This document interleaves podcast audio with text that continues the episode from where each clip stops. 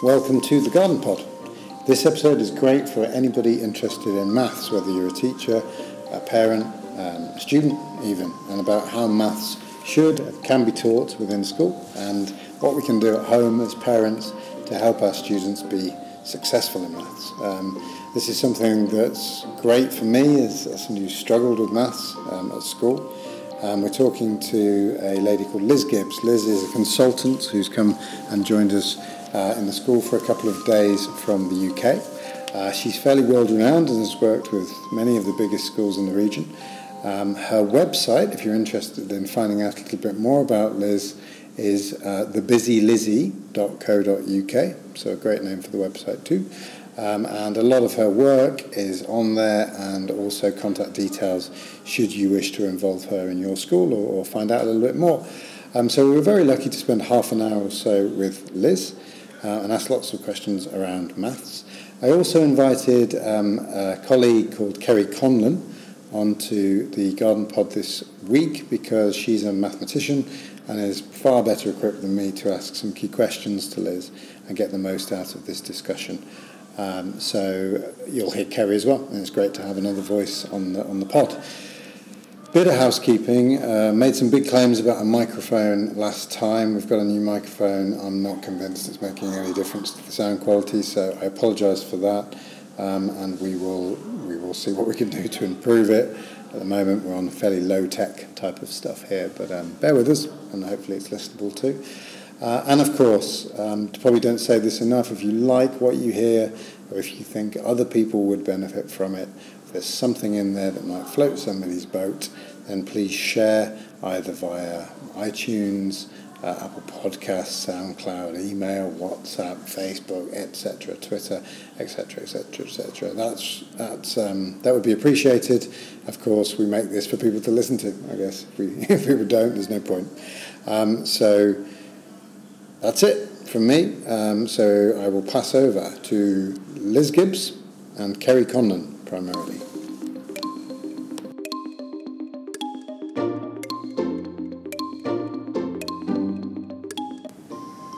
All right, uh, welcome to latest episode of the Garden Pod. Exciting times for me because I've got my first ever co-host sitting with me. I'm going to introduce Kerry. Hi, Kerry. Hi. Do you want to introduce yourself and what you do in the school? Yep, um, my name's Kerry Conlon. I'm a maths teacher, teach all years from year 7 up to year 13.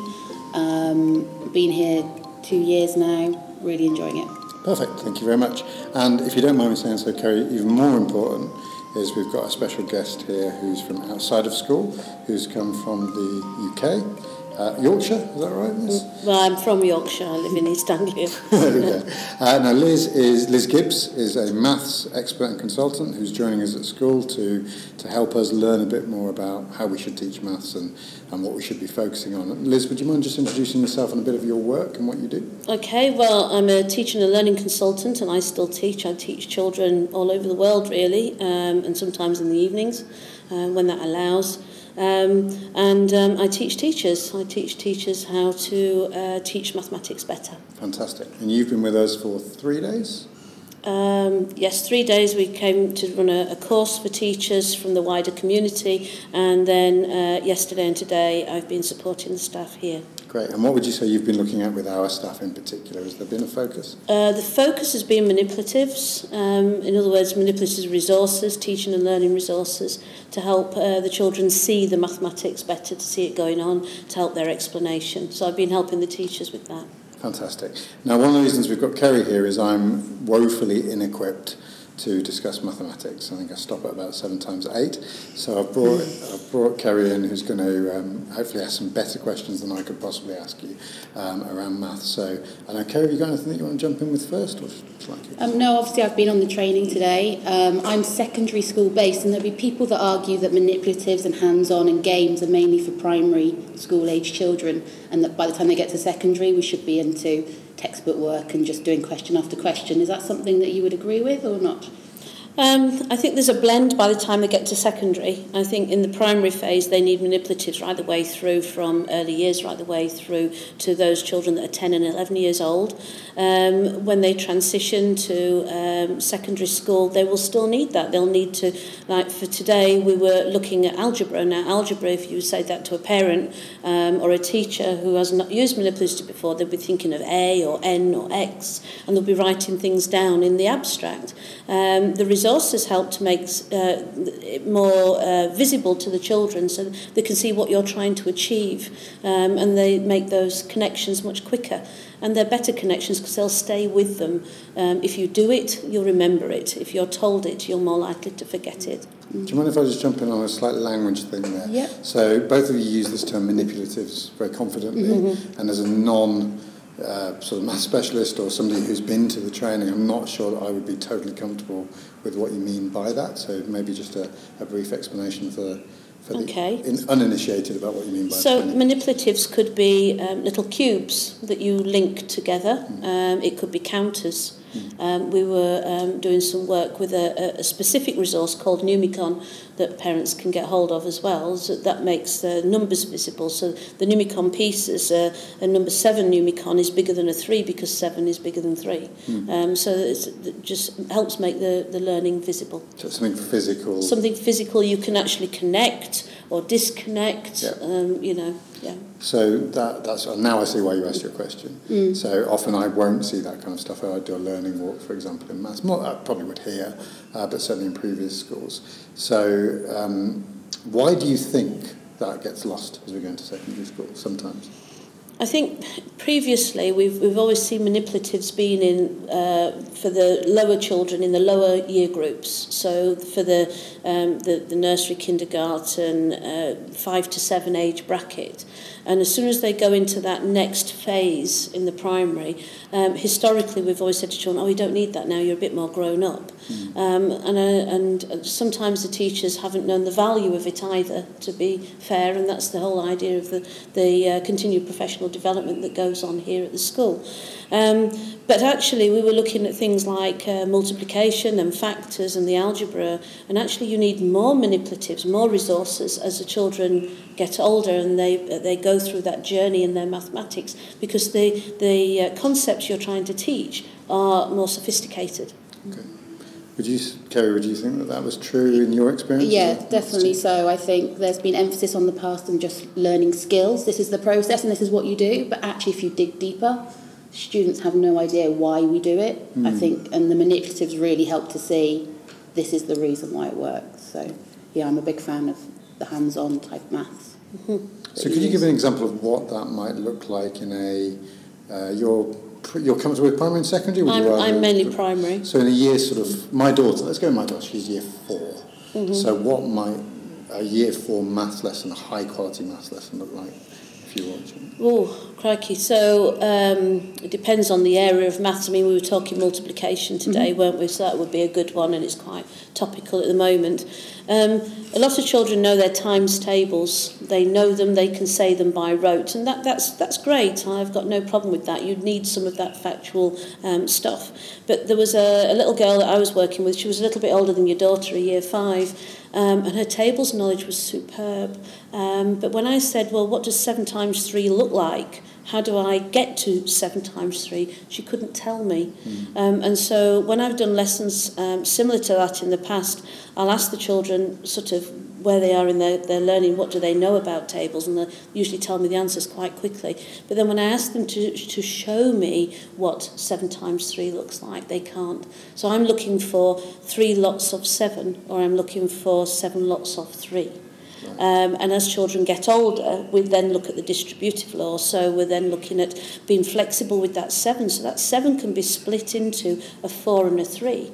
So I could be then saying, right, uh, 3 times 7 could also be 3 multiplied 3 times in the brackets plus 3, um, um, sorry, 4 multiplied by 3 in a closed bracket and they would still make 21. Okay. Yeah. So, so they're more agile with they're more flexible. They're, they're, they're seeing uh, mathematics. We're expecting the children to see more mathematics more um, fluid uh, so that the children uh, play with the numbers more. And play sounds like a, a, a very childish, not very important, but mm. it hmm. important for them to make those connections and have those inner conversations in their head. I wonder what would happen if I put this piece of a resource together or these counters together um, to help in their, making them the connections in their learning. Yeah. Going back to times tables, I mean, times tables is always a bit of an issue in the secondary school. We're like, these students don't know their times tables. And then we're like, well, these, these students are in year seven. Is it worth us ploughing on making sure those students know their times tables? Or does there come a time where we go, okay, if they've not learnt them by now, we just leave it? What, what is your thoughts on times mm-hmm. tables? Should students know them? And by what age should they know them? Would all students know them? what do you think? Okay, so back in the UK, we've got a times tables test coming on online. Um, so uh, children that are in year four should know their tables up to 10 times 10.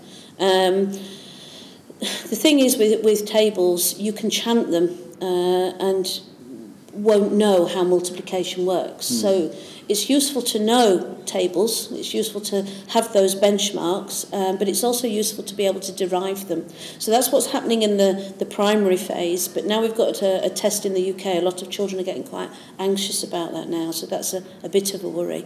I've taught in the primary sector and I've also taught in the early secondary because I've taught in the, the middle schools. And so I've been in the middle schools and the curriculum is very different in the middle school. So uh, in, in the middle school curriculum, you don't have time to revisit times tables. So they're making the assumption that by the end of uh, that final year in primary that certain things are already in place mm. and so that you will build on that in that next phase of the child's learning. So I don't think the physically there will be time in a timetable for teachers to then ta- teach times tables to secondary age pupils. There's that expectation that they ought to be known. Or if they're not known, most of them known and they can derive it. So one of the things that I would expect as a basic is I'd expect everybody to be able to double, mm. everybody to multiply by 10, mm. Um, and know that 10, 10 times something, if I wanted to know 5 times something, it's half of 10 times something. Mm. So there's that. And the square numbers. So if you've got these little benchmarks of times tables knowledge, and then you can then derive your table so you know how multiplication works. So if I wanted to know three times something, I know double it and then add one more lot. Are you with me? So, yeah, yeah. or I could do five or six times and know ten times. So if I halve it, I'll get five times. Add one more lot, and I'm at six times. Correct. Yeah. I've got. I'm going to pick up on something you said there because it's an interest, just for me personally, I think. Um, but so we get to secondary and they don't know their times or they don't have that grounding that we might talk about. And then this idea of the test is coming up or we don't have time in the middle school curriculum. Mm. And I know that mastery is a word that I want to get onto because that's a word that you that's linked to you quite a lot. Um, that seems a strange thing for me that a secondary teacher or a school would say, we know they need it, but we haven't got time to do it, so we're not going to spend the time to go back and do it before we move on to the next bit. Am I missing something there? Is, is that my is that my ignorance of maths, or is that? Is a majority of children will meet the expected right. outcome. So it's it's usually the children that struggle with maths, hmm. um, and so I, I know that when they go in, in, into secondary, they're expected to know it, and a majority of those children will know enough to um, keep on going. It's not an issue. It's more of an issue for the, the children that struggle a bit more with mm-hmm. maths, okay. I would say. And I say to my students, as long as, right, you don't know your times tables, but do you have a strategy to get there? You can't just Perfect. go, I don't know it. Mm. Well, what are you going to do? Even if it means just listing down your seven times table and you're counting, whatever you're doing, you need to have a way. You can't just give up. You've got to know mm. what you're going Counting to do about in multiples. It. Yeah, yeah. So if I said my daughter should know times tables by the end of this year, you'd be a you'd be a fan of that as long as that's not the only thing that, that she's doing, or is that is that again too simplistic?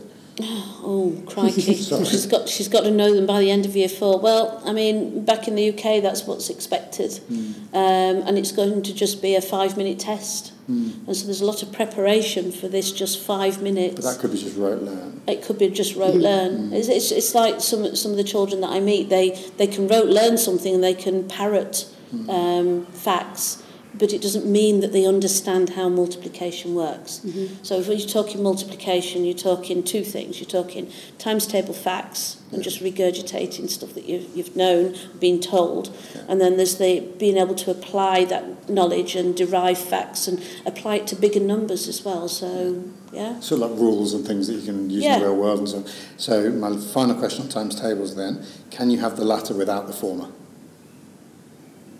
The, the times the okay, times so can you have all the, the, the application stuff if you haven't got the rote learned stuff in yes. front of it? You can. Yeah. Yeah. Okay. That's because they, they, they have understanding. Mm. I hope so. I have got, so. still got some year 11s who can't do their timetables, maybe. Mm-hmm. Interesting. Because a non, as a non-maths person um, or a non-maths teacher or specialist, intuitively, in my mind says learn times tables. I don't know why. And I think that's our age of growing up and at yeah, school. Yeah. It was every day there was 10 times tables and, yeah. you know, you wrote them in the back of your book, and all the time it was like that. And if you got them wrong, I remember you were saying um, when you were a child, and you, mm. if you got them wrong, you had to stand on a desk or something for the rest of the lesson. Ch- I didn't do them fast enough. That was right. the thing. So um, I was asked to stand on a chair for the rest of the lesson, and that, those sort of those sort of things stay with you, mm. and they they they mould you as an adult as well. So you can, so even though maths is my subject, I still have an issue about the six times table because it takes me right back to my mm-hmm. uh, junior school days. There's a fear there, right? Yes, mm-hmm. there I is. Think, I think yeah. I'm, I'm sure that as well. Mm. I don't think I was naturally gifted, um, and if that if that's sort of frowned upon, then you can it's self fulfilling. Mm-hmm. I, I, can't do it, and then I'll just go and do something else. Okay. And the number of parents that would say to their children, "Oh, I'm, I'm really bad at maths." Like you mm. wouldn't go around saying, "I can't read," you know, and I, I'm, but can't spell. It seems to be okay to say, mm. "I'm really bad at maths," and I think changing that mindset of students is it's really amazing important. how many people do say that, isn't I know. it? Especially sort of our kind of age. Yeah. Oh, no, I can't. I'm really bad at maths. Yeah. I was a bit guilty of it at the start of this podcast. This might be time for your Kumon question. Yeah, um, what are your views? We have a lot of students here that do after school tuition with the Kumon program. Mm-hmm. Um, I don't know much about it, but the way I think of it is quite rote learnt. Um, mm-hmm. What are your thoughts on that kind of Okay, so it is rote learned. So we've just talked about the rote learning is in terms of the times tables. It, it has a, a place, if, if you like. But it doesn't help children with problem solving. It doesn't help children with uh, being able to solve sort of like logic problems or some of the bar model type of things because all it is is, is lots and lots of calculations on mm -hmm. a page and you'll just get more and, and be faster at it. Um, I'm mean awe of what some of the children can do. I'm not going to discredit it because I think it helps some children with their confidence but it, it's not giving you the depth and breadth of mathematics that you mm. actually need. Mm. Um, it's only one tiny element. Yeah. But it does help with some children with their confidence. So, um, yeah. yeah. Like I was saying to James, that people think that if you want your students to get better, you just give them the same kind of calculation but with bigger numbers or decimals think, or decimals mm. yeah and it's about getting away from that and yeah. seeing it from a different perspective which yeah. I think is important so how, how do you think our parents could be helping our students so let's say your daughter comes home or you know you're saying to, to Liz, what can I do to help my year five? What kind of things should parents be doing at home to support their children? Okay, well, obviously the school will send home some sort of homework which will give you some sort of guidance into what they're covering at school. So it's always useful to have a look at that. And if there's anything that's worrying you, the best thing always to do is go and talk to the teacher rather than try and do it on your own. Yeah.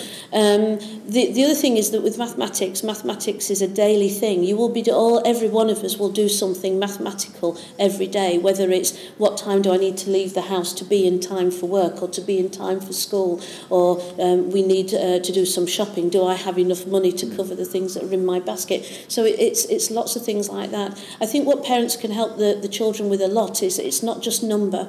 Um, I think a lot in, in terms of measures. So if you're doing anything back at home is in terms of cookery, um, you know, preparing food, then anything that does grams and kilograms, litres and millilitres Perfect, thank you. That would really help your child move forward.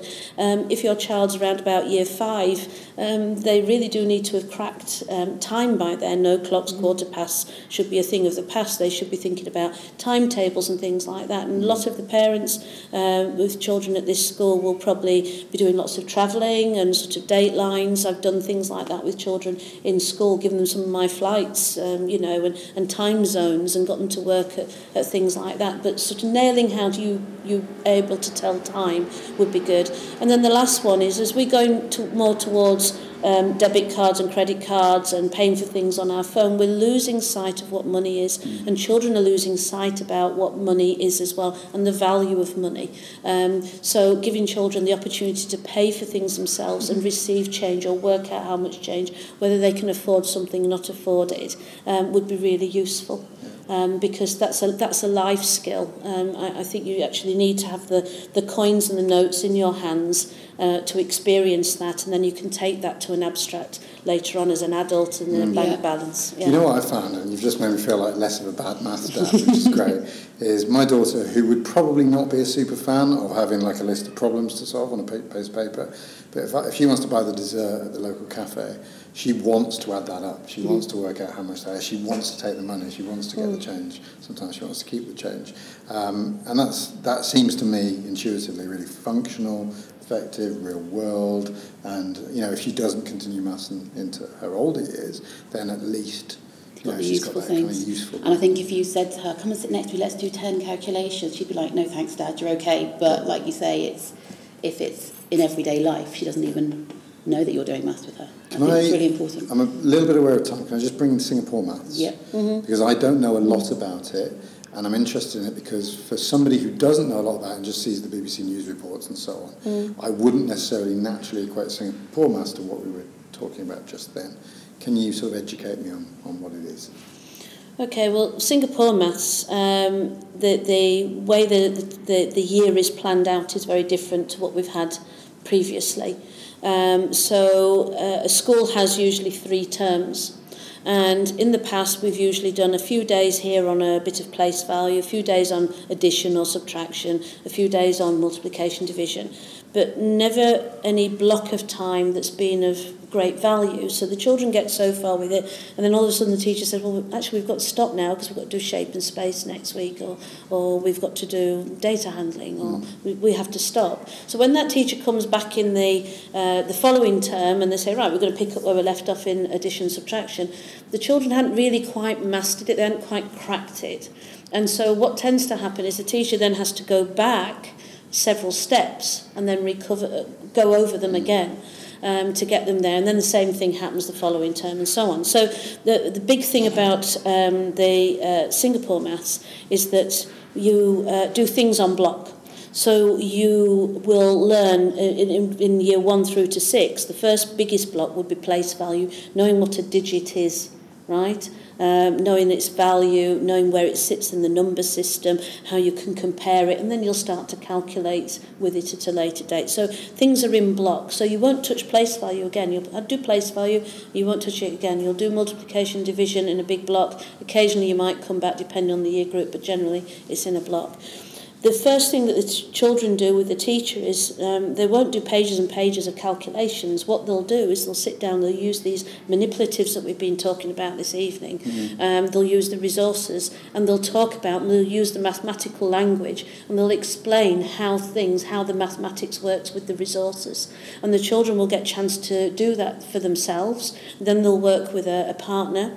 If they're working with the Singapore Maths as is, with, with the, there might be some textbooks or some worksheets students, and then they get to work at a, an individual level and uh, see if they can do it. Now, the biggest thing with the Singapore maths is the assessment is ongoing all the time with the teachers, which isn't unusual anyway. Mm. But the biggest thing for the teachers, if a child has got a problem in a in a, in a mastery lesson or in a Singaporean lesson, if you like, um, that you usually try and fix that misconception straight away. It's not left to the next day. Right. Um, And so there's a big emphasis on what we call concrete, pictorial and abstract. So the children always work first with concrete materials, that's the resources.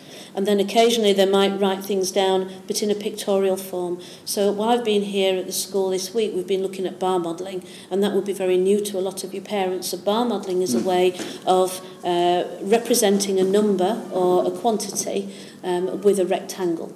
Yeah, and so that they, the, the children can see whether they're going to, um, by drawing these bars, whether they can add or subtract. It just helps them get over that initial fear. I don't know where to start. Well, try drawing a bar and see, see what happens. What do you think the numbers represent? Where do you think those bars might go? Do you need more than one bar? And the children, it helps them visualise it.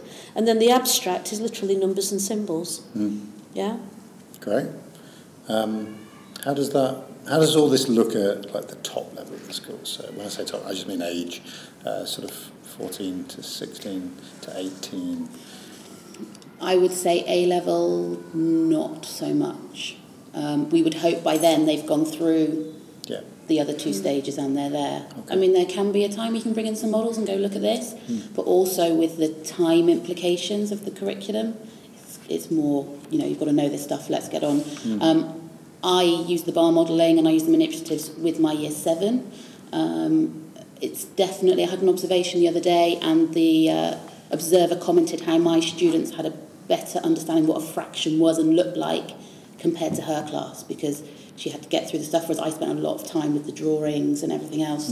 Um, and these are students who really, really struggle with their mathematics. So, you know, it was mm. it's just amazing what a picture can do, really. And you've just hit on a point there. You said you'd spent quite a long time doing it. And to, to an outsider, it feels like when you're doing these blocks of work, it seems like an awfully long time doing this and an awfully long time using the manipulatives. But it does really pay off in the end, doesn't it? Mm. Children have a better understanding. What you're after here is deep conceptual understanding, not just r- learning things by rote Yeah. or learning a procedure, that you understand how it works. Or even not, not even learning at all. Yeah. You know, this idea that we've got to, you know, we've got to get through this stuff. It almost leads to the teacher saying, well, I've taught it, so it's done. And it's okay because I'll do it again in year eight. And it's okay because I'll do it again in year nine. Yeah. And it's that spiralling all the time. And it's if you could nail it in the first place, imagine how far we could Yeah. push students. The one, one other thing to say about the uh, mastery curriculum is that the school is, is um, eight, I think about a year, 18 months into um, using these approaches. So children that are in like your daughter's age group of year five and four and six somewhere around there, the, the curriculum that they've got is uh, is based on and written for children that have had um, this mastery from year one, mm. year two, year three, year four. So it will take a little while for them to settle down to understand how things like the bar model uh, works. But by the time you've got into the second or third year of using this in your curriculum, it'll be much better. Can I ask how much time should be, I I don't know if this is possible to answer, how much time should be devoted to maths on a weekly basis in a primary school, do you I think? mean, ideally it should be a daily maths lesson. Yeah. A daily maths lesson, uh, usually in, in key stage one, is, is around about 45 to 50 minutes, um, and in key stage two, about an hour. Okay. Um, I think it needs a daily maths lesson. Um, a lot of schools are now going down the avenue of also doing five or ten minutes a day of some sort of mental maths or going over things to keep those skills sharp, and I think that's use, useful too. Yeah. Yeah. But the parents can help a lot with the, the measures and, and making it real. You know, with a, you know, when you're planning to watch a program or you're planning a trip or Yeah. something like that, just making the mathematics real. It's out there. It's everywhere. Yeah, okay. Right, the air conditioning's working again. It's just a little bit. Kerry, have you got any any um, final questions? I don't think, I think that was it, really. Yeah. I think the only other one I've got is this word mastery, because I think it means different things to different people. Perhaps it gets used. I've used it a lot in American education, for example. So, what is mastery for you? Right. Well, we never master anything, ever. Uh, we're always on the journey to mastery. Um, I've had I've had some parents uh, move children in the UK from one school to another because the school is doing a mastery curriculum, thinking that it will force their children to be better at, at maths or, or take them further because they perceive their child to be gifted. Uh, mm. and are severely disappointed. Mm. Um, mastery means that everybody is doing the same objective, but they will be working at different depths of understanding within the class. Um, so that to me is mastery. Um, so you're, you're trying to not just just do the surface level of the understanding. You're trying to take things deeper each time, Yeah. if you can. Yeah. Fantastic. Well, Liz, you've been very generous with your time this week and especially coming on here, so thank you so That's much. fine, thank you. I mean, I'm leaving this conversation feeling quite invigorated about the whole thing. Maths This is- Yeah, maths dad. it's going to be me from now on. Um, so really, have a safe trip home. I'm sure our teachers appreciated your time. We certainly have this afternoon. Yeah, thank you very much. And thank you, Kerry, for co-hosting. Thank you. Thank you.